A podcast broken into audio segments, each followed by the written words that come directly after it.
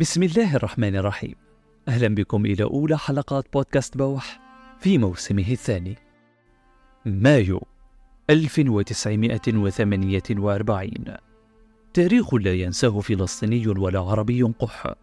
بعد حرب تناثرت فيها الجثث وفاحت فيها نتانة التطهير العرقي. بعد الإبادات الجماعية والتهجير القسري لأكثر من 780 ألف فلسطيني من ديارهم. واستشهاد ما يزيد عن خمسة عشر ألف فلسطيني وعربي. التاريخ اليوم يعيد نفسه ونكبة فلسطين أصبحت نكبة.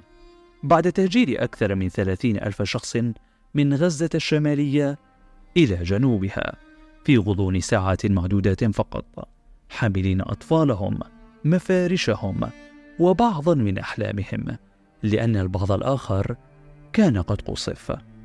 تخطى العدد الإجمالي للنازحين منذ بداية الحرب المليون شخص وكان غالبيتهم من الأطفال وفق ما نشرته منظمة اليونيسف.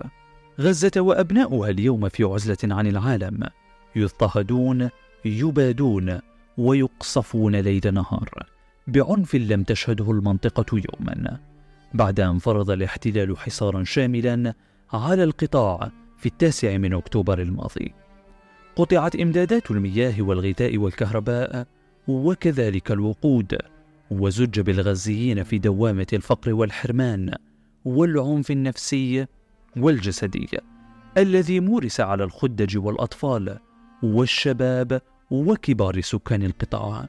هذه الدوامة التي لن يخرج منها الناجون من الموت إلا بمشاهد ستتم عالقة في أذهانهم لسنوات طويلة. في غزة أصبحت عربات الحمير أعزكم الله أو كما تعرف بالكارو في فلسطين وسيلة نقل الجثث والمصابين. نعم صدقوا ذلك. بعد الضربات المتكررة على سيارات الإسعاف التي قالت عنها Human Rights Watch بأنها تبدو غير قانونية. إنها نكبة. نكبة غزة في القرن الجديد. هذا فقط ما نعرفه نحن وما تنقله وسائل التواصل والإعلام. ولكن ما خفي قطعا هو أسوأ بكثير ولأن أهل فلسطين أدرى بأوضاعهم معنا عبر الهاتف من غزة المدرب والباحث في علوم التغذية الأستاذ عبد الله طلبة ليضعنا في الصورة الحقيقية لما يحدث هناك. شكرا لك على قبول دعوتنا أستاذ عبد الله.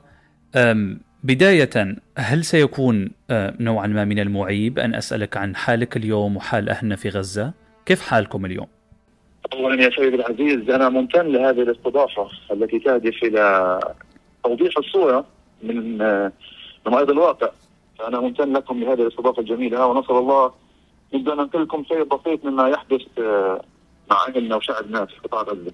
لا والله يا صديقي ليس من المعيب أن تسألنا بالعكس آه هذا أقل ما يفعله المغترب ومن يسمع الاخبار خارج قطاع غزة يعني معظم من يتحدثون من أصدقائي من خارج قطاع غزة عندهم الهم أكبر من أهل قطاع غزة لأنهم بيشوفوا الأخبار وبيشوفوا المشاكل وبيشوفوا المصائب وبكون كل همهم يعلموا أخبارنا وحالنا. فلا يعني إحنا مبسوطين إنكم تسألوا عنا وهذا بيدعم معنوياتنا وبيرفع معنوياتنا وبيخلينا بإذن الله نصبر أكثر على ما يحصل من عدوان. هذا هذا واجب هذا واجب. يا سيدي العزيز مش عارف لك الحال.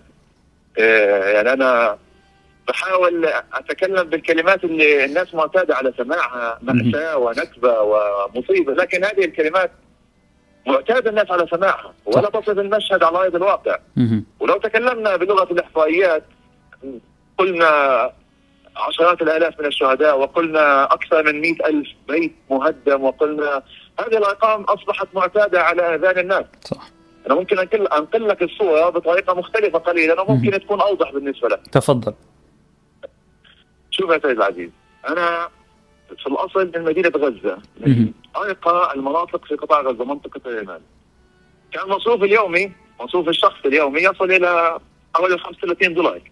يعني أعلى من متوسط دخل الناس يعني دخل الناس المتوسط عندنا في قطاع غزة يصل إلى 10 دولار. أنا كنت أصرف يوميا ما يقارب ال 35 دولار لاحتياجاتي اليوميه يعني بفضل الله كنت في حالة مادية جيدة. الآن أنا في الجنوب مع أكثر من مليون نازح. أنا موجود بفضل من الله عند بيت عائلتي القديم. معظم الناس مهجرين في أماكن مفتوحة. أنا موجود عند عائلتي القديم بيت عائلتي القديم. تخيل يا سيدي العزيز إنه أنا حصتي اليومية من المياه أنا وزوجتي وابني. هي فقط 12 لتر من المياه هذه نتوضأ فيها آه، نغسل فيها نتحمم فيها. اللي بدك فيها أعمله فيها. هذه حصتك اليومية مقتصة من قسمة العائلة كلها. تمام؟ هذه على جانب المية اللي للوضوء. أما على جانب المية الحلوة فحصتنا هي 2 لتر لكل شخص. على. جانب الطعام الحصة اليومية هي بيضة لكل شخص يوميا. بيضة لكل شخص يوميا. وهذا بسبب ال... آه، عذراً على ال- عذرا عن المقاطعة فقط للتوضيح. هذا بسبب الحصار أم أم اللي أم آه. أنا اللي حصل من لك من وكيف كنت اليوم. أم سيد عبد الله. تفضل. حصتي حصتي من البروتين هي وجبة دجاج مايا أسبوعيا. تخيل كل ما قلت لك هو أفضل من 95% من النازحين في المناطق الجنوبية. المشكلة يا سيدي العزيز أنه نقل التفاصيل التي يعيشها الناس حي- حينقل مشاهد مملة للمشاهد. المشاهد يرى الأحداث الكبيرة وأصابه الملل. ما. بالك في نقل التفاصيل الصغيرة من معاناة وهم وطابور الخبز وطابور المياه الحلوة وطابور آه، الأساسيات. يعني أنت لو ذكرت التفاصيل لهذه الناس الناس ملانة من المشاهد الكبيره. ولا تنقلهم المشاهد الصغيرة. ففكرة إنه نوثق كل شيء صعبة صعبة جدا. أما على جانب استئناف القصف فأنا في منطقة يعني يقال عنها آمنة يمكن لكن أنت يمكن لا تسمع أصوات القصف أو أصوات الطائرات اللي فوقي. ما توقفت حتى أيام الهدنه كان في أصوات قصف واصوات آه، طائرات لكن بعيدة حدودية. الآن في قلب ما نسكن تسمع أصواتها وقريبة جدا ولكن آه، يعني إحنا موكلين امرنا لله. على جانب بالله الأوضاع ما بعد الهدنة. ما بعد الهدنة. الناس دخلت في شعور الاطمئنان والأمان في الهدنة. صحيح. استقايت حالتهم بتحسهم هدأوا بتحسهم آه، زاد أملهم في رجوع لمنازلهم وبيوتهم. لكن تيجي الآن ال- القائد بشكل مفاجئ زي أكنها إجت في أول يوم. فالناس تعيد تعيش كل المشاعر السلبية والمعاناة اللي كانت عايشاها في أول يوم مجددا بل تجيها الآن أقصى لأنه حالتها النفسية هدأت فالان بيرجع يعيش نفس المشاعر السلبية من. البداية مع تراكمات السابق صحيح. فشويه شوية شوية شوية مزعج صراحة. أستاذ عبد الله يحضرني سؤال. لماذا لم يتم كسر الحصار في قطاع غزة بشكل كامل منذ بداية بداية ال- الحرب؟ ولماذا هي فقط هدنة مؤقتة لماذا لم يتم كسر الحصار؟ الآن يا سيد العزيز كسر الحصان كسر الحصار يتطلب نزع سلاح المقاومة. نزع سلاح المقاومة. عملية ليست سهلة ومعقدة. لأنها محتضنه من الشعب، محتضنه من الشعب إيش يعني؟ يعني لم يسبق لشعب في تاريخ الأمم من منذ بدء الخليقة إلى اليوم أن تحايا من احتلال بدون مقاومة، لا. يوجد شعب في تاريخ الأمم قدر يحايا دولته بدون التضحيات وبدون المقاومة الشعبية وبدون آه، يعني فعل كل ما يستطيع لمقاومة المحتل. فمش منطقي يجوا يطلبوا من أهل قطاع غزة خط الدفاع الأخير في الوطن العربي وفي الامه الاسلاميه أن ينزع سلاح. إحنا كشعب نشعر إنه نزع السلاح هو خيانة للأمانة اللي تم التضحيه عليها من مئات السنوات. ففكرة فك الحصان المرتبطه بنزع سلاح المقاومة، ونزع سلاح المقاومة يعني أن نصبح مثل الضفة الغربيه، نحتاج للتنسيق لتناول الطعام ونحتاج التنسيق للسفر ونحتاج التنسيق لأبسط احتياجات الحياة. مهم. التنقل في المناطق الداخلية في مدينتك أنت تحتاج إلى تنسيق. فهذا مش منطقي. وغزة لا تقبل وشعب غزة لا يقبل هذه المهانة. ف الموضوع معقد ومرتبط بالكثير من الأمور لكن أهمها أن نزع الحصان مرتبط في نزع المقاومة وهذا المبدأ مرفوض بإجماع شعبي وليس برأي فردي من فصيل أو حزب بل بإجماع الشعب وإجماع الناس جميعا صحيح صحيح لو لم تشن حماس هجومها في السابع من أكتوبر ما الذي كان سيحدث هناك؟ هل كانت هناك نية أو خطط لقصف القطاع من قبل جيش الاحتلال؟ الآن يا سيدي العزيز انتصار غزة مرتبط بمدى تحمل وقدرة الناس على الصبر. على قدر من الناس صابرين ومؤمنين تستطيع غزه الانتصار، الموضوع ليس مرتبط بالمقاومة ولا بأي فصيل من الفصائل، بل مرتبط بتحمل الشعب وصبره. الآن ما قبل الحرب يعني الحرب والعدوان اللي حصل قبل السابع من أكتوبر كان الكل متوقع قدوم حرب تنهي المقاومة في غزة، كنا إحنا يعني في الشارع الفلسطيني تطلع مع سائق التاكسي يحكي لك في حرب حتمحي الأبيض والأسود، تطلع مع الناس أصدقائك يحكوا لك يا عمي في اليهود بخططوا لاحداث هجوم مفاجئ على المقاومة، الكل كان شاعر هذا الشيء قادم، الكل كان بخزن مونه يعني كانت هناك توقعات بقدوم حرب. لأنه إحنا زي ما تقول خبراء في الحرب في الحرب، إحنا لنا من 2008 بنعيش حروب مع الاحتلال عنيفة جدا فأصبح الشعب ناضج نوعا ما لاستشعار قدوم الحرب، فكانت الحرب القادمة نوعا ما شعرين فيها. حتى يمكن لو شفت فيديوهاتي في الصفحة توقعت توقعت في هذه الحرب أن يصل عدد الشهداء إلى ما يصل إلى 30 ألف شهيد ويعني تقريبا ثلثين هذا الرقم تحقق. فكنا متوقعين أنه في آه، إنهاء للمقاومة قادم وكانت الناس شاعرة في هذا الموضوع. لكن حسن تدبير المقاومة بفضل من الله ما شاء الله تبارك الله الله يقويهم قدروا آه، يتخطوا هذا الإنهاء ويتخطوا هذا آه، الحسم من قبل اليهود يعني سبحان الله هذا حسن تدبير ما ما حصل بعد ذلك يعني هذا فوق بطاقتنا صراحة. ما حصل بعد ذلك كان فوق طاقة الشعب وفوق طاقة غزة لكن بإذن الله الناس طابعين بإذن الله. بإذن الله. آه، هو عموما آه، غزة دائما على صفيح ساخن. الحرب لم تهدأ والحصار بدأ من سنة 2007 لغاية اليوم ولا زال مستمر. فنوعا ما هناك إدراك وهناك وعي تام بأنه الحرب قادمة لا نعلم التاريخ لا نعلم كيف ستكون سواء بقصف جوي ولا بري ولا ايا كان ولكن ستكون هناك حرب. سؤال آخر العديد من من المؤسسات أو المنظمات الدولية وبعض الدول منها دول عربية رجحت أنه الحل الوحيد آه، لتهدئة الحرب أو إنه ما تكونش في حرب أصلا في آه، فلسطين هو حل الدولتين. آه، سؤالي كيف ستكون مشاعر الغزويين على وجه الخصوص والفلسطينيين في حال تم تنفيذ هذا هذا هذا الحل؟ هو حل الدولتين رغم إنه مبدأ مرفوض من قبل الفلسطينية لإنه مبدأ التفريط في اي شبه من ارض فلسطين مرفوض تماما بالنسبة للفلسطينيين عامة ولأهل غزة خصوصا لكن مع ذلك ربما أتوقع إنه أهل غزة من حجم التضحيات اللي قدموها ومن حجم المعاناة اللي عانوها ومن حجم ما شافوه من دمار ممكن يتقبلوا فكرة إنهم يحلوا عنا اليهود، فكرة بس إنه اليهود يحلوا عنا.